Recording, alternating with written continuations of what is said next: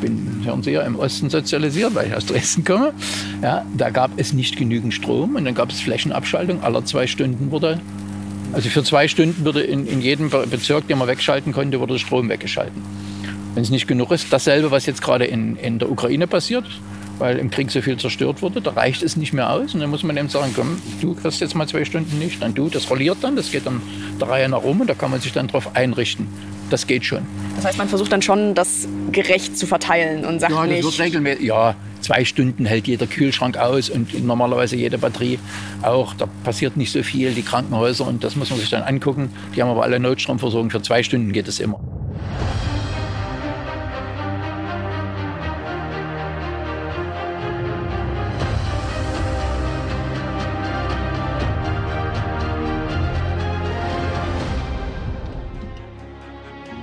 Hallo, hier ist Terra X, der Podcast mit Thora Schubert.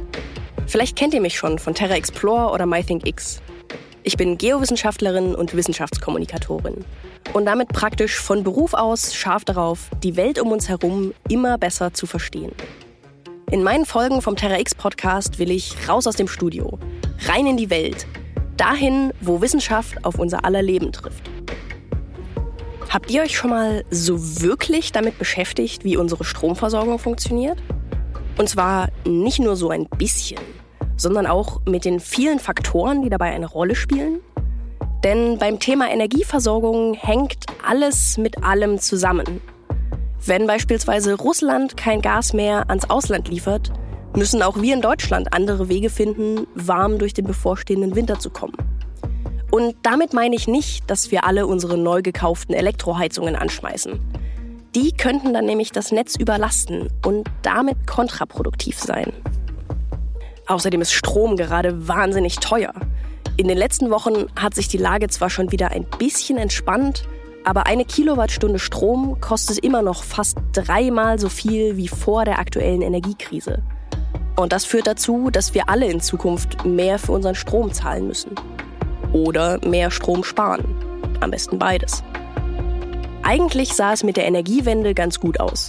zwanzig zwanzig hatte die Windkraft zum ersten Mal den größten Anteil an der Stromerzeugung in Deutschland. zwanzig einundzwanzig hatte die Kohle sie aber schon wieder überholt. Und auch in diesem Jahr sieht es ähnlich aus. Ohne solche fossilen Energieträger geht es anscheinend aktuell noch nicht. Warum nicht? Wir wissen doch nun wirklich schon seit Jahrzehnten, dass wir damit unserem Planeten und uns wirklich keinen Gefallen tun. Wie weit entfernt sind wir davon, Deutschland zu hundert Prozent mit erneuerbaren Energien zu versorgen? Und warum sind wir da noch nicht weiter? Darum soll es heute gehen. Zumindest um eine Facette davon, nämlich den Strommarkt. Das klingt unfassbar nerdig und ist es auch. Aber der Strommarkt und das Stromnetz hängen untrennbar zusammen. Wenn wir also über die Zukunft der Energiewende sprechen wollen, dann müssen wir auch über den Markt sprechen und können dabei, kleiner Nebeneffekt, rausfinden, wann unser Strom vielleicht doch wieder billiger wird. Für diese Frage gibt es kaum einen besseren Gesprächspartner als Oliver Ruhnau. Er forscht an der Hertie School in Berlin zum Thema Energiewirtschaft. Ich treffe ihn in seinem Büro in Berlin-Mitte. Warum ist Strom eigentlich gerade so teuer? Na, das liegt daran, dass das Angebot so knapp ist. Das liegt zum einen wiederum am Gas, weil wir äh, Erdgas teilweise zur äh, Stromversorgung äh, nutzen und das jetzt so knapp ist, weil wir eben kein Erdgas mehr aus Russland geliefert bekommen. Aber das liegt auch an äh, Atomkraftwerken, die im Moment in Frankreich ähm, reihenweise still liegen, weil es zum einen Defekte gibt, zum anderen werden Revisionen nach Corona nachgeholt. Und der dritte große Grund ist äh, Wasserkraft. Da hatten wir jetzt im Sommer in ganz Europa eine Dürre, sodass äh, weniger Strom aus Wasserkraft zur Verfügung steht als normal. Und all das kommt zusammen und sorgt dann dafür, dass Strom knapp ist. Wann hat das denn angefangen, dass die Energiepreise so in die Höhe geschossen sind? Weil das war ja, soweit ich mich erinnere, schon bevor in der Ukraine wieder Krieg ausgebrochen ist. Ja, das war schon im Herbst zwanzig einundzwanzig. äh, und hängt damit zusammen, dass schon im Sommer zweitausendeinundzwanzig weniger Gas aus Russland geliefert wurde. Also Russland hat, hat zwar noch die bestehenden Langfristverträge erfüllt, aber darüber hinaus nichts mehr geliefert. Das heißt, die, die kurzfristig nochmal einkaufen äh, wollten, Gas nachkaufen wollten, äh, haben sehr hohe Preise schon bezahlt.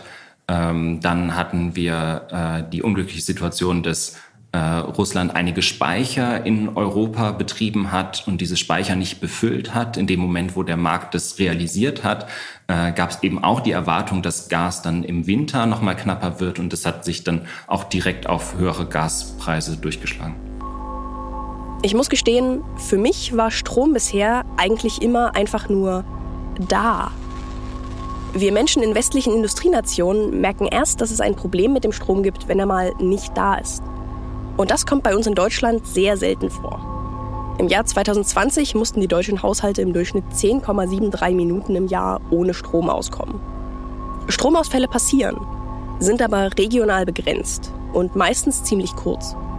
Einen großen Blackout hat es noch nicht gegeben. Aber wo kommt der Strom eigentlich überhaupt her, der hier, beispielsweise im Büro von Oliver Ruhnau, aus der Steckdose kommt und das Licht leuchten lässt? Jetzt sind wir hier draußen vor dem Gebäude, äh, vor dem grauen Kasten mit nicht so schönem Graffiti dran. Also habe ich schon schönere gesehen. Was tut der? Ja, das ist ja das Spannende am Strom, dass man häufig nicht sieht, was passiert, dass er für uns unsichtbar ist, versteckt ist hier in dem Kasten, äh, wieder ein Anschluss jetzt von den einzelnen Häusern an das öffentliche Stromnetz. In diesen Leitungen ist der Strom mit deutlich höherer Spannung unterwegs als bei uns zu Hause und kommt vom Umspannwerk. Ein solches Umspannwerk liegt ungefähr eine Autostunde westlich von Berlin.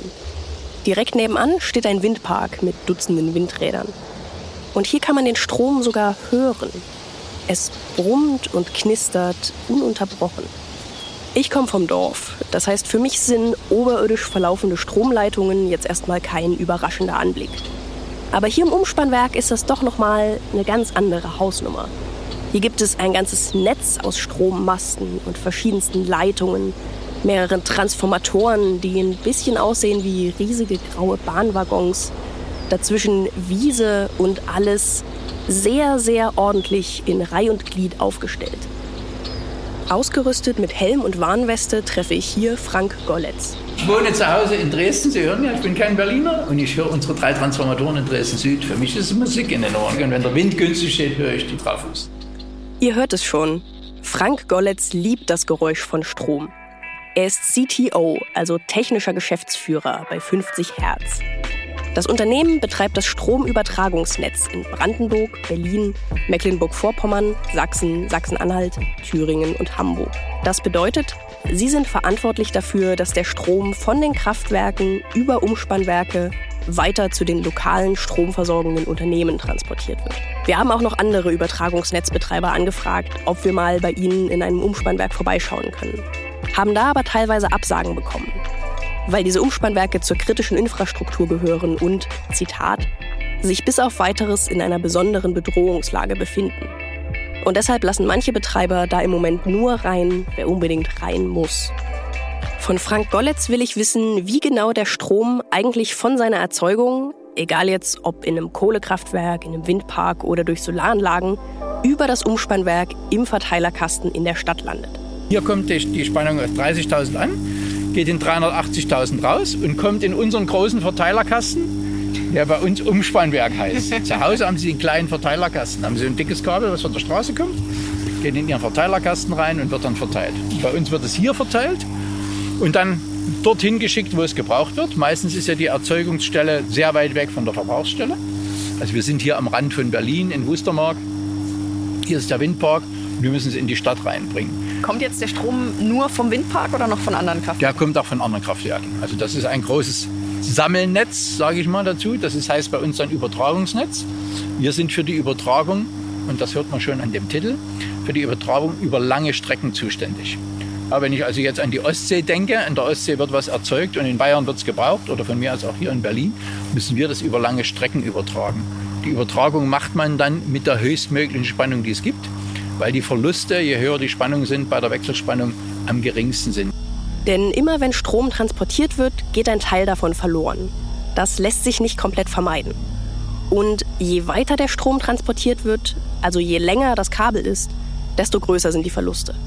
Das heißt also auch, am sinnvollsten ist es, Strom direkt da zu verbrauchen, wo er erzeugt wird. Aber manchmal ist es eben an einem Ort zu viel und woanders zu wenig. Und dann muss Strom eben auch transportiert werden. Früher war das noch einfacher, da gab es nur Großkraftwerke, die haben bei uns eingespeist. Heute haben wir die Windmühlen und viel mehr verteilte Kraftwerke, die speisen auch auf der hundertzehn Kilovolt-Ebene, also beim Verteilnetz ein. Und manchmal so viel, dass sie es gar nicht verbrauchen können. Und dann spannen wir das hoch ins Übertragungsnetz. Man verbraucht das mal an der Örtlichkeit. Also das hier wird vielleicht in Wustermark gleich verbraucht, was wir hier sehen an den Windmühlen draußen. Und was überschüssig ist, kommt dann zu uns und wird dann weiter transportiert, woanders hin. Das heißt, die Windkraftanlagen machen gar nicht unbedingt den Weg übers Übertragungsnetz, sondern gehen nicht in teilweise jedem Fall. Ja, das kommt, das kommt immer auf die Last an. Sie wissen vielleicht beim Strom, Strom kann man nicht speichern. Das, was gerade verbraucht wird, muss erzeugt werden. Normalerweise richtet sich die Erzeugung nach dem Verbrauch. Leider ist es beim Wind und Sonne nicht so. Das macht es uns als Übertragungsnetzbetreiber ja schwieriger, denn wir sind verantwortlich, genau die Balance zu halten. Das heißt, wir brauchen Zugriff auf Kraftwerke. Wenn der Wind gerade wegfällt, dann müssen wir dem Kraftwerk sagen, bitte fahr hoch, damit der Verbrauch gedeckt werden kann. Das ist diese Unstetigkeit von Erzeugungen mit den Regenerativen. Ist unsere Aufgabe, deswegen heißen wir fünfzig Hertz, weil die fünfzig Hertz genau da ist die, die Frequenz, die wir halten wollen. Und man sieht, wenn zu wenig Einspeisung da ist, geht die Frequenz runter, unter die fünfzig Hertz. Wenn zu viel da ist, geht die hoch. Kann ja auch mal sein, es ist zu viel da. Dann müssen wir entweder den Strom noch weiter weg transportieren oder sogar Windmühlen anhalten, wenn wir es nicht transportieren können. Zusammengefasst, fünfzig Hertz bedeutet, dass bei Wechselstrom fünfzig Mal in der Sekunde die Richtung des Stroms wechselt. Diese fünfzig Hertz sind dabei keine Naturkonstante oder sowas, sondern ein Wert, auf den man sich in vielen Ländern einfach geeinigt hat. Damit sind aber auch das gesamte Stromnetz und viele daran angeschlossene Geräte auf diese Netzfrequenz von fünfzig Hertz ausgelegt. Und das bedeutet, dass es schon bei geringen Abweichungen zu Problemen und ersten Abschaltungen kommt. Wie das Stromnetz funktioniert, damit wir bei uns zu Hause immer Strom nutzen können, wenn wir das wollen, das ist die eine Sache. Die andere Sache ist der Strommarkt. Und beides ist eng verflochten. Wie Frank Golletz eben schon erzählt hat, die fünfzig Hertz müssen gehalten werden. Und das funktioniert über vollautomatisierte Käufe und Verkäufe von Strom. Bei diesen automatisierten Käufen entsteht der Strompreis, nach dem Prinzip der Merit Order. Und die lasse ich mir jetzt nochmal von Oliver Ruhnau erklären. Was genau ist denn die Merit Order?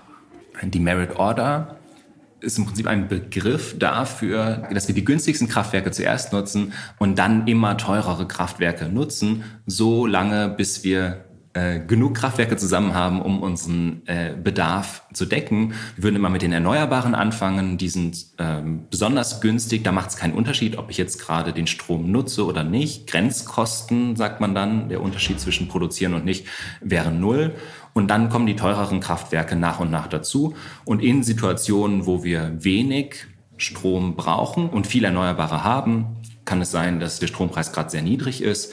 Und dann, wenn wir aber teurere Kraftwerke nutzen, sagt die Merit Order eben, ja, dann müssen wir diesen teureren Kraftwerken eben auch mehr dafür bezahlen, weil sie äh, höhere Kosten haben. Und dann steigt mit diesen teureren Kraftwerken auch der Strompreis. Ach, das heißt, das teuerste Kraftwerk bestimmt dann den Preis, den alle bekommen? Genau. Warum bestimmt man jetzt den Preis am Großmarkt über die Merit Order und nicht irgendwie über einen Durchschnittspreis oder sowas? Würden wir einen Durchschnittspreis nehmen, dann fehlt im Prinzip genau dieses Signal, wie teuer ist es denn jetzt gerade, eine Kilowattstunde, Megawattstunde Strom mehr zu erzeugen oder nicht. Also gerade dieser Unterschied, dass in manchen Stunden wir sehr viel Strom haben, den wir sehr günstig erzeugen können und wo wir als Gesellschaft den gut nutzen können, ohne drauf zu bezahlen. Und in anderen Stunden nutzen wir aber russisches Erdgas, was wir einsparen müssen, was an anderer Stelle auch sehr dringend gebraucht wird. Diese Information spiegelt sich in den sehr unterschiedlichen Preisen nieder. Und ist deshalb ein gutes Signal dafür, Nachfrage zu verschieben, vielleicht auch nochmal einen Speicher mehr zu bauen, einen Speicher dann voll zu machen, wenn es gerade günstig ist. Das heißt, es hat einen ganz wichtigen äh, Koordinierungseffekt. Und der zweite Grund ist, dass wenn die äh, Erneuerbaren jetzt äh, in der einen Stunde, wo wir zu viel Erneuerbare haben, null bekommen, sozusagen, weil gerade das Einschalten null Euro kostet, äh, dass sie dann aber in anderen Stunden, wenn gerade der Strom knapp ist, einen höheren Preis bekommen, dadurch äh, Geld verdienen, um auch die Investition äh, zurückzubezahlen. Also da geht es um Investitionssignale an die Erzeuger. Ja, genau. Also jetzt gerade, wo in vielen Stunden äh, wir hohe Preise sehen, ist das natürlich ein ganz starkes Signal, mehr Erneuerbare zu bauen. Und da sind jetzt auch alle mit beschäftigt, äh, noch mehr Möglichkeiten zu finden, Erneuerbare auszubauen. Soweit, so gut. Die Sache hat aber auch einen Haken. Denn wenn nach zwanzig Jahren Betrieb einer Windkraftanlage die Förderungen enden, dann kann es für die Betreiber unrentabel sein, die Anlage weiterlaufen zu lassen. Um den Preis zu bestimmen, wird am Strommarkt mit Prognosen gearbeitet. Stromverkäufer, also die Unternehmen, die die Kraftwerke, Windparks und Photovoltaikanlagen betreiben, die überlegen sich, wird morgen die Sonne scheinen? Wird morgen Wind wehen? Denn an einem sonnigen und windigen Tag gibt es mehr Strom aus erneuerbaren Energien. Und der ist deutlich billiger. Das hatten wir ja eben geklärt, die Sache mit der Merit Order. Und die stromversorgenden Unternehmen, die den Strom am Markt kaufen, arbeiten auch mit Prognosen. Die überlegen sich, wie groß wird der Bedarf morgen sein? Zwischen acht und neun Uhr, zwischen neun und zehn Uhr und so weiter. Dementsprechend kaufen sie dann ein. Was passiert denn, wenn die Prognose nicht stimmt und man beispielsweise zu wenig Strom hat? Dann gibt es Möglichkeiten, noch mal ein bisschen nachzuhandeln. Es gibt den sogenannten Intraday-Markt, wo dann äh, im Prinzip in dem Moment, wo man feststellt, ah, Prognosefehler, kann man noch mal nachkaufen sozusagen, wenn man jetzt zu wenig eingekauft hat. Irgendwann schließt der Handel ein paar Minuten, bevor die eigentliche Lieferung beginnt. Und alles, was dann noch zu wenig da ist, äh, gleichen die Netzbetreiber mit sogenannter Regelenergie aus. Kurzer Einwurf. Regelenergie ist die Energie, die im Netz gebraucht wird, um auszugleichen, wenn gerade mal nicht genauso viel Strom erzeugt wird, wie gebraucht wird. Wenn Angebot und Nachfrage vom Strom also nicht im Gleichgewicht sind. Oder anders gesagt, wenn die fünfzig Hertz Netzfrequenz in Gefahr sind. Das heißt konkret, gibt es zu viel Strom im Netz, muss es eine Möglichkeit geben, den Strom loszuwerden. Gibt es zu wenig Strom im Netz, muss es eine Möglichkeit geben, weiteren Strom einzuspeisen. Und das passiert, indem sogenannte Regelkraftwerke hoch- oder runtergefahren werden. Und dann zählt am Ende, ob insgesamt alle gemeinsam zu viel oder zu wenig gekauft haben. Und erst dann wird nochmal ein zusätzliches Kraftwerk hochgefahren oder eins runtergefahren. Und dann kann sich auch der Preis ändern. Wenn sich jetzt alles ausgleicht und ein paar zu wenig und ein paar zu viel, dann ist eigentlich kein Problem. Sie haben jetzt den Preis angesprochen. Wie teuer kann das denn werden, wenn man last minute noch Strom besorgen muss? Im Handel selbst hängt es davon ab, wie groß dann die Nachfrage ist. Und das kann dann auch mal doppelt so teuer oder noch teurer werden, als wenn ich das vorher schon gewusst hätte. Aber es ist vor allem dann ein Problem, wenn sich viele verschätzt haben. Also wenn das Wetter zum Beispiel anders kommt als gedacht. Frank Golletz von fünfzig Hertz sagt, dass es vor ein paar Jahren eine ziemlich gute Gelegenheit gab, um zu sehen, was passiert, wenn sozusagen das Gegenteil passiert. Wenn nämlich kurzzeitig mal keine Sonne da ist. Am zwanzigsten März zweitausendfünfzehn gab es in Deutschland eine partielle Sonnenfinsternis.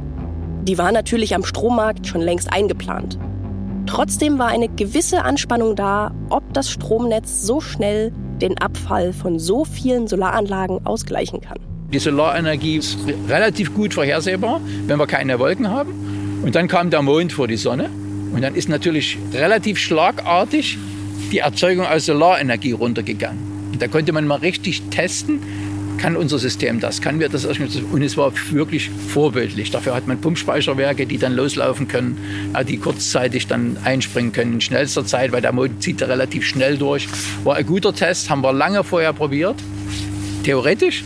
Und dann hat es genau wunderbar geklappt, so wie es klappen muss. Okay, aber so eine Sonnenfinsternis geht ja auch relativ schnell wieder vorbei.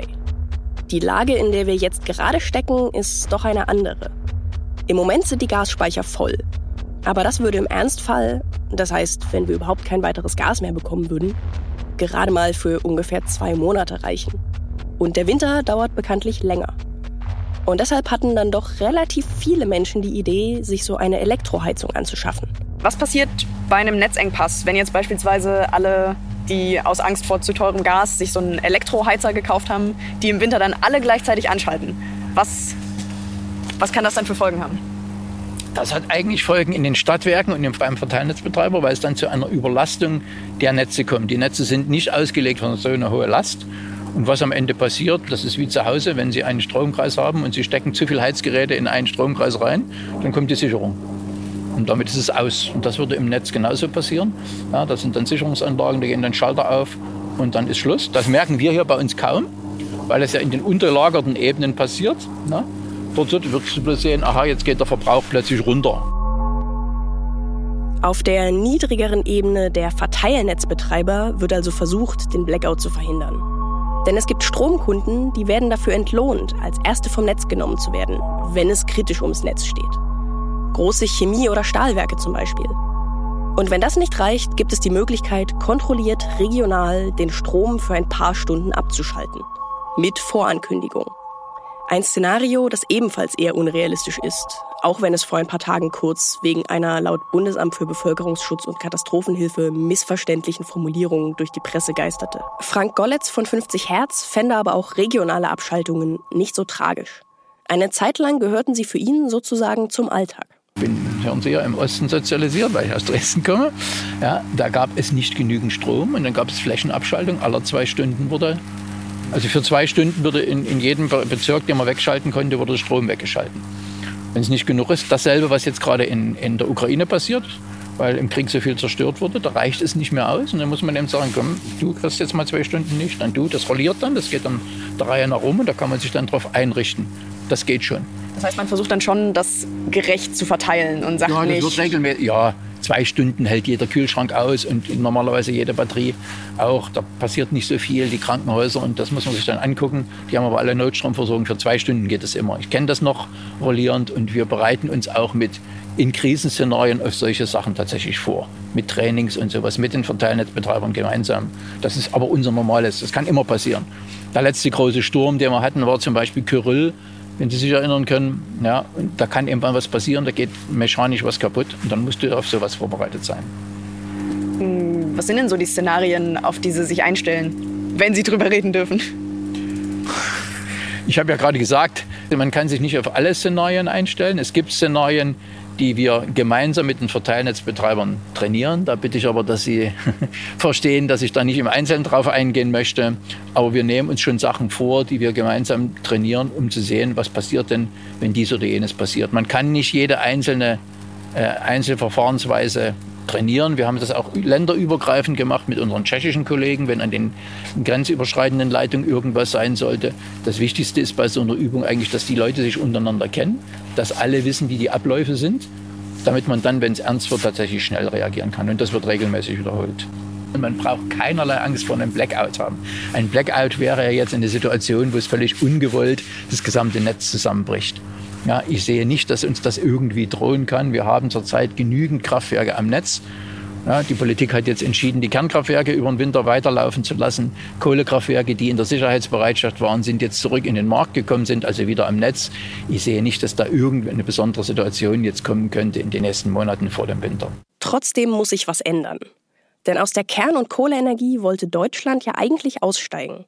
Das klappt jetzt erstmal nicht so richtig, aber das wird hoffentlich nur eine Notlösung sein. Dabei können wir selbst den Strommarkt der Zukunft aktiv mitgestalten, sagt Oliver Ruhnau. Und zwar, indem wir unseren Verbrauch flexibler und intelligenter gestalten. Zum Beispiel Wäsche zu waschen, wenn gerade viel Wind weht.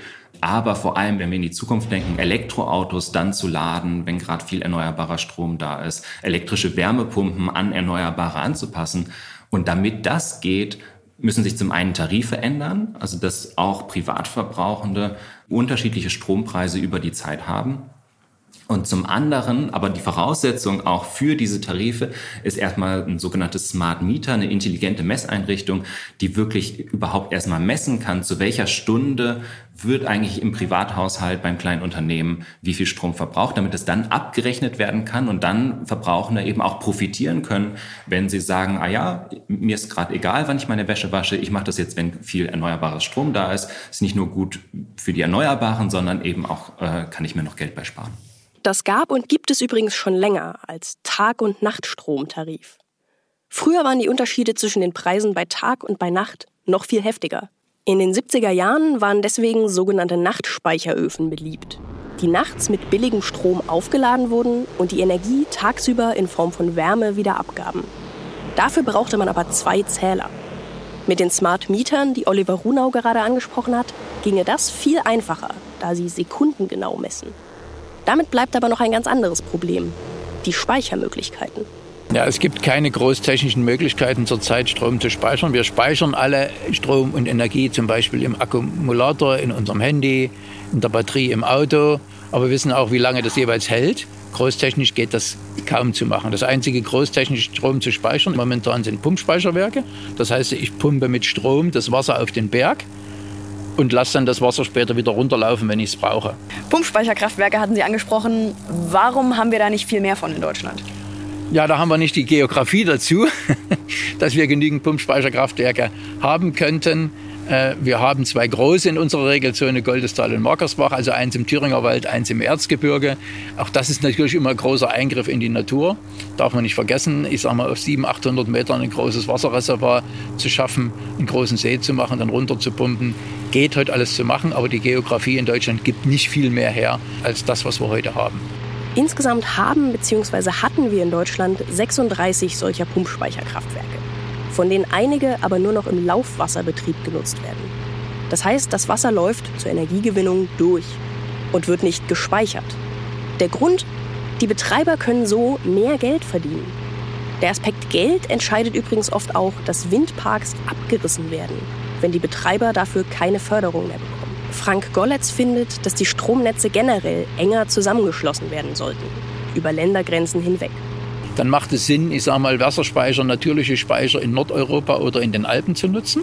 Das heißt, man braucht aber wieder ein Netz dahin. Wir würden also, wenn wir zu viel Wind hätten, zum Beispiel in Mitteleuropa, das Wasser, äh, den, den, den Windstrom nach Norden transportieren und das Wasser, was man in Schweden und in Norwegen in den Oberbecken hat, einfach drin lassen. Da könnten die den, den Strom aus Mitteleuropa nutzen. Und in dem Moment, wo wir keinen Wind und keine Sonne haben, könnten sie ihren überschüssigen Strom, das Wasser, dann runterlassen und nach Mitteleuropa exportieren. Geht nicht in, in, in, in, in ewigen Bereichen, weil irgendwann ist das Wasser auch mal alle. Aber das heißt dann, mehr Vernetzung in Europa könnte da schon noch ein bisschen was helfen. Frank Golletz sagt also, dass die einzige Möglichkeit, Energie in Deutschland zu speichern, momentan die Pumpspeicherkraftwerke sind. Damit die Energiewende aber gelingt, brauchen wir dringend mehr Speichermedien. Sonst drehen sich nachts die Windräder umsonst, weil keiner den Strom abnimmt. Der Erfinder Peter Geigle hat eine Idee, wie man dieses Problem lösen kann. Ich bin einer der Gründer, ich bin der, der C E O der C M Blue. Wir bauen richtig große Batterien. Dann kommt natürlich immer die Frage, was ist richtig groß? Dann sage ich immer, richtig groß. Ähm, ja, wie, was? Ja, das sind, das sind die, die man zum Beispiel äh, neben ein Kraftwerk bauen kann. Peter Geigle ist Unternehmer und Erfinder. Ursprünglich kommt er aus der Biotechnologieforschung. Vor ein paar Jahren hat er sich gefragt, ob man Batterien nicht genauso gestalten kann wie die Energiespeicherung in unserem Körper. Wenn wir das jetzt wieder vom Körper versuchen herzuleiten, wie verteilen wir jetzt bei uns im Körper die, die Energie? Ja, das macht schon in erster Linie das Blut. Also das ist auch wieder flüssig. Und dann die Frage, wo, wo speichern wir eigentlich die meiste Energie? Und das ist in der Regel in einem nicht ganz so festen äh, Gewebe, meistens um die Hüften rum. Und je älter man wird, äh, umso mehr äh, wird das. Ähm, das haben wir versucht nachzubauen. Peter Geigle sagt, dass jeder von uns so viel Energie mit sich rumträgt wie ein Tesla Modell S. hundert Kilowattstunden, die in Form von Fett und komplexen Molekülen wie A T P im Blut gespeichert sind. Dieses System baut er jetzt nach. Das klingt erstmal ziemlich verrückt. Aber Peter Geigle findet, dass wir am heutigen Strommarkt vor demselben Problem stehen, vor dem die Natur seit jeher steht. Natur hat eigentlich von, von Anfang an immer die Aufgabe gehabt oder das Problem gehabt, dass sie Energie speichern muss. Also stellen wir uns mal vor, die erste Pflanze auf diesem Planeten streckt ihre Blätter der Sonne entgegen und kriegt ihre Energie in, in Form von, von, Sonnen, von Sonnenstrahlen. Und dann geht die Sonne unter. Jetzt will die Pflanze nicht sterben, sondern sie will auch die Nacht überstehen. Und die, die Pflanze hat einfach gelernt, Energie zu speichern in Form von Stärke, in Form von Zucker, äh, organische äh, Moleküle basierend auf Kohlenstoff. Als wir ihn nach den Vorteilen seiner Batterie fragen, kommt er aus dem Erzählen gar nicht mehr raus. Da wäre zum einen, dass seine Batterien kein Lithium benötigen und auch sonst keine seltenen Erden oder andere Rohstoffe, die mühsam und energieintensiv gewonnen werden müssen. Ein weiterer Vorteil? Sie funktioniert genau wie jede herkömmliche Batterie, kann in kürzester Zeit Energie freigeben und speichern. Außerdem ist bei der Solid-Flow-Batterie die Energiedichte deutlich höher als bei Lithium-Ionen-Batterien. Das sind die, um die heute der Riesenhype besteht. Das hört sich bisher irgendwie zu gut an, um wahr zu sein. Wir haben ihn gefragt, wieso denn bisher noch niemand sonst auf die Idee gekommen ist, eine Batterie nach Prinzipien der Natur zu bauen. Ja, das freue ich mich auch. Also, äh, Sie haben ja gesagt, ich habe einen Background in Biotechnologie. So, jetzt, jetzt bringen Sie mal einen Biotechnologen und einen Elektrotechniker zusammen. Ich glaube, die, die, die, die Schnittmenge zwischen den beiden ist eher begrenzt. Was man auch dazu sagen muss, seine Batterietechnik ist noch lange nicht flächendeckend ausgebaut. Aber viele Investoren und große Stromverbraucher sind von Geigles Erfindung überzeugt. In Zusammenarbeit mit R W E und Uniper entstehen gerade die ersten Anlagen. Aber das Ziel ist klar. Peter Geigle will jene Orte, die ohnehin am Netz sind, mit seiner Technik länger betreiben und dort auch Arbeitsplätze halten. Wir haben ein sehr, sehr großes fossiles Kraftwerk bei uns um die Ecke. Das ist das Kraftwerk Staudinger. Und das Kraftwerk Staudinger ist dabei, den, die fossile Erzeugung zu beenden. Ich glaube, dreiundzwanzig wird dort die letzte Schippe Kohle aufgelegt äh, und dann ist die fossile Erzeugung an dem Standort vorbei. Aber man kann einen großen Energiespeicher dorthin bauen, wo man die vielfältige regenerative Erzeugung, ich sage jetzt mal in nah und fern, also äh, aus dem Umkreis von x Kilometern das einzuspeichern, glaube ich, äh, das, das leuchtet jedem ein. Aber zum Beispiel auch über, über das Hochspannungsnetz, Äh, zum Beispiel nachts kontinuierlich Windstrom aus dem Norden hier im Süden zwischenzuspeichern. Dafür ist der Standort perfekt geeignet, dafür sind die, die Mitarbeiter, das Know-how dort äh, perfekt geeignet. Eine Zukunft mit Erneuerbaren ohne Stromspeicher ist nicht möglich. Speicherkapazität ist eine der wichtigsten Säulen. Aber es gibt noch mehr Schrauben, an denen wir drehen können, um voranzukommen. Zurück zu Oliver Ruhnau an die Hertie School. Also ich glaube, es gibt eine große Motivation und auch gerade eine große Aufmerksamkeit, was gegen die Energiekrise, für die Energiewende zu tun. Das ist zum einen intrinsisch motiviert, aber dann kommt es natürlich auch aufs Geld an und dann ist eben die Frage, naja gut, ein Knöpfchen zu drücken oder eine Uhrzeit einzustellen, um dann das Elektroauto zum halben Preis zu laden. Das ist im Prinzip der Anreiz, aber das ist natürlich auch eine offene Frage und das ist ein Angebot, also sozusagen die Unternehmen entwickeln jetzt eine möglichst einfache Lösung, wo dann der Mehrwert klar sichtbar ist für, für die Kundinnen und Kunden und die stehen dann aber von der Wahl, ja okay, halber Preis, lohnt sich für mich oder die sagen, nee, äh, bin ich zu bequem, aber dann zahlen sie halt den doppelten Preis.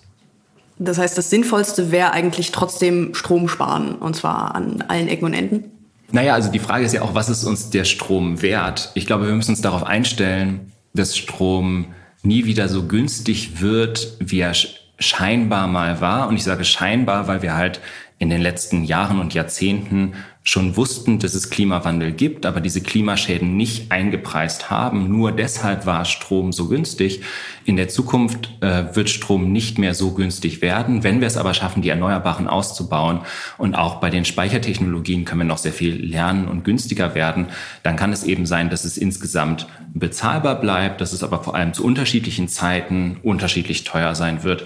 Und dann ist die Frage, was ist uns wert? Ähm, sagen wir, nee, Strom ist uns so wichtig, wir sind auch bereit, noch mehr dafür zu bezahlen, weiterhin so viel zu verbrauchen oder sagen wir, nee, jetzt ist der Preis so hoch, dann reduzieren wir lieber unseren Verbrauch und geben unser Geld lieber für was anderes aus. Das große Problem an den Erneuerbaren ist ja im Prinzip, dass sie halt dann Strom produzieren, wenn die Witterungsbedingungen gerade passen und nicht dann, wenn sie gerade gebraucht werden. Was sind denn die sinnvollsten Wege, das zusammenzukriegen? Also es gibt im Prinzip drei Wege, das zusammenzubringen und der erste und naheliegendste ist äh, Speicher. Speicher zu beladen, äh, wenn gerade viel Strom da ist, Speicher zu entladen, wenn gerade Strom fehlt. Aber darüber hinaus können wir eben auch in, in bestimmten Grenzen unsere Nachfrage der Erzeugung anpassen. Und wir können äh, die Netze so ausbauen, dass wir Strom aus Regionen, wo jetzt gerade viel Wind weht, transportieren können in andere Regionen, wo gerade nicht so viel Wind weht. Also wenn man sich ganz Europa anguckt, dann ist das Problem schon wieder kleiner, weil irgendwo in Europa immer ein bisschen Wind weht. Wenn man sich nur Deutschland anguckt und das isoliert betrachtet, ist es viel schwieriger. Deshalb ist auch so intereuropäischer äh, Netzausbau, äh, internationaler Netzausbau, kann große Hilfe sein, um diese Fluktuationen der Erneuerbaren auszugleichen. Wie stehen Sie zu der Idee, regional unterschiedliche Strompreise einzuführen? Vielleicht sogar je nach Umspannwerk unterschiedlich. Also weil beispielsweise in Norddeutschland mehr Windkraftanlagen stehen als in Süddeutschland, dass die auch unterschiedliche Strompreise dann im Ergebnis haben. Wäre das sinnvoll? Ja, auf jeden Fall. Und das sehe nicht nur ich so, sondern viele Energieökonomen machen sich schon lange darüber Gedanken. In anderen Ländern ist es auch schon Realität, dass entweder regional oder wirklich an einzelnen Netzknoten unterschiedliche Preise existieren. Die sind aber nur dann unterschiedlich, wenn Strom gerade in dem einen Moment dort sehr viel vorhanden ist. Dann ist es ja auch gut, sozusagen, dass ein niedriger Strompreis dort eben nochmal mehr Verbrauch anreizt oder das Signal sendet, hey, ist gerade günstig, jetzt gerne Strom verbrauchen. Und in anderen Momenten, wo gerade weniger Strom lokal da ist, muss der dann eben auch teurer werden, auch wenn da vielleicht gerade ein Windrad steht. Macht das dann nicht das ganze System, was ja eh schon super kompliziert ist, noch viel komplizierter? Ja, macht es komplizierter, aber wir müssen uns auch fragen, was ist die Alternative dazu? Also wenn wir mehr Wind und Solar haben wollen, wenn wir nicht unendlich viel für Speicher ausgeben wollen, unendlich viel Speicher bauen, dann ist das eben ein guter Weg, ähm, auch Nachfrage zu koordinieren, aber auch Speicher zu koordinieren, also dass die Speicher, die dann dort gerade stehen, zum richtigen Zeitpunkt beladen, wo eben dort an dem Standort gerade ähm, gerade viel Strom da ist. Welchen Zustand hat denn das europäische Stromnetz gerade so? Ist das schon einigermaßen zureichend? Also es wurde in den letzten Jahren schon stark ausgebaut. Zwischen, also neue Verbindungen zwischen Ländern sind entstanden oder wurden verstärkt. Und das soll auch in den nächsten äh, zehn Jahren oder so sich nochmal verdoppeln. Also da passiert ganz, ganz, ganz viel. Zehn Jahre sind ein gutes Stichwort. fünfzig Hertz, der Übertragungsnetzbetreiber, hat sich vorgenommen, bis in zehn Jahren das Übertragungsnetz bereit zu machen, damit hundert Prozent erneuerbare Energien durch die Leitungen fließen können. Was heißt das genau für das Unternehmen und für die Umspannwerke? Gehen wir jetzt mal ein paar Jahre in die Zukunft zu Vision hundert Prozent erneuerbare Energien. Inwiefern sehe Ihr Job im Umspannwerk und als Übertragungsnetzbetreiber dann anders aus? Ja, bei hundert Prozent erneuerbare Energien wird das noch schwerer mit den, mit den Volatilen, was wir ja nicht ganz genau wissen, wann der Wind und kommt und die Sonne scheint. Das wissen wir immer schon noch, aber wie die Bewölkung ist, das wissen wir nicht. Und wir werden viel mehr kleinere Erzeugungsanlagen direkt auch an unserem Netz haben. Das merken wir jetzt schon, dass vor allem Solarparks inzwischen eine Größe annehmen, so wie ein kleines, na, ein mittleres Kohlekraftwerk schon. Also sechshundert Megawatt haben wir jetzt, sind wir gerade im Bau, da einen Solarpark im Süden von Leipzig anzuschließen, auf einer alten Braunkohle ausgekohlten Fläche. sechshundert Megawatt ist schon viel, ist doppelt so viel wie der Trafokan, dreihundert M V A. Also das ist schon richtig viel. Und wir werden bis dahin, wenn wir hundert Prozent haben, deutlich noch mehr solche Anschlüsse haben. Also werden wir nicht nur achtzig Anschlüsse Anschlusspunkte haben wir heute, sondern wir haben so eine Planung, dass dann nochmal sechzig dazukommen. Ja, das sind dann viel mehr solche Anschlusspunkte, die nicht im Verbrauch, sondern die eben viele verteilte Kraftwerke sein werden. Und die müssen wir auch, ich sage mal, ins Netz integrieren, ordentlich instand halten, dass die jederzeit auch einspeisen können. Gibt es da irgendwelche Entwicklungen, die Sie gerne angestoßen wüssten oder gerne anstoßen würden für die zukünftige, zukünftige Entwicklung des Stromsystems? Ja, wir haben angestoßen, in die nächste Spannungsebene zu gehen. Also aber, noch aber höhere Spannung? Ja, fünfhundertfünfundzwanzig Kilovolt. Das allerdings in Gleichspannung, weil die Entfernungen größer geworden sind, was ich vorhin gesagt habe. Na, die Entfernungen sind größer geworden, wir gehen in eine höhere Spannungsebene, weil der Punkt von der Erzeugung zum Verbrauch immer weiter weg. Vor allem, wenn wir weiter rausgehen auf die See, auch das ist aber jetzt schon klar, gehen wir auch in die See mit fünfhundertfünfundzwanzig Kilovolt Kabeln, um dann die Energie an Land zu bringen. Also das wird kommen, die nächste Spannungsebene. Okay, das war jetzt sehr technisch. Noch andere Ideen? Naja, was natürlich ist, wenn wir mehr Anschlüsse brauchen, brauchen wir für diese Anschlüsse eine Genehmigung. Wenn wir mehr Anschlüsse haben, brauchen wir auch mehr Leitungen, um es dann transportieren zu können. Also mehr Autobahnen, das ist ganz einfach. Und wenn das Genehmigungsverfahren etwas schneller gehen würde als heute, dann könnten wir die Aufgabe noch schneller bewältigen. Ihr merkt schon, beim Thema Energiewende gibt es ganz schön viele Baustellen. für die ganz schön viele unterschiedliche Akteure zuständig sind. Da frage ich mich, klappt das? Und das frage ich auch Oliver Ruhnau. Am Ende hängt ja auch ganz viel von der Industrie ab, von werden genug erneuerbare Anlagen, Wärmepumpen erzeugt, dann muss das Ganze installiert werden. Also das ist eine gesamtgesellschaftliche Herausforderung und ich glaube, da ist eine, eine starke Dynamik jetzt gerade da. Ich beobachte eine starke Dynamik jetzt gerade, aber es ist auch noch kein Selbstläufer. Also es müssen nach wie vor alle mit beitragen und dann halte ich es für möglich, dass wir das Ziel auch erreichen. Diese ganzen Hamsterkäufe von Elektroheizungen, waren die aus Ihrer Sicht jetzt sinnvoll?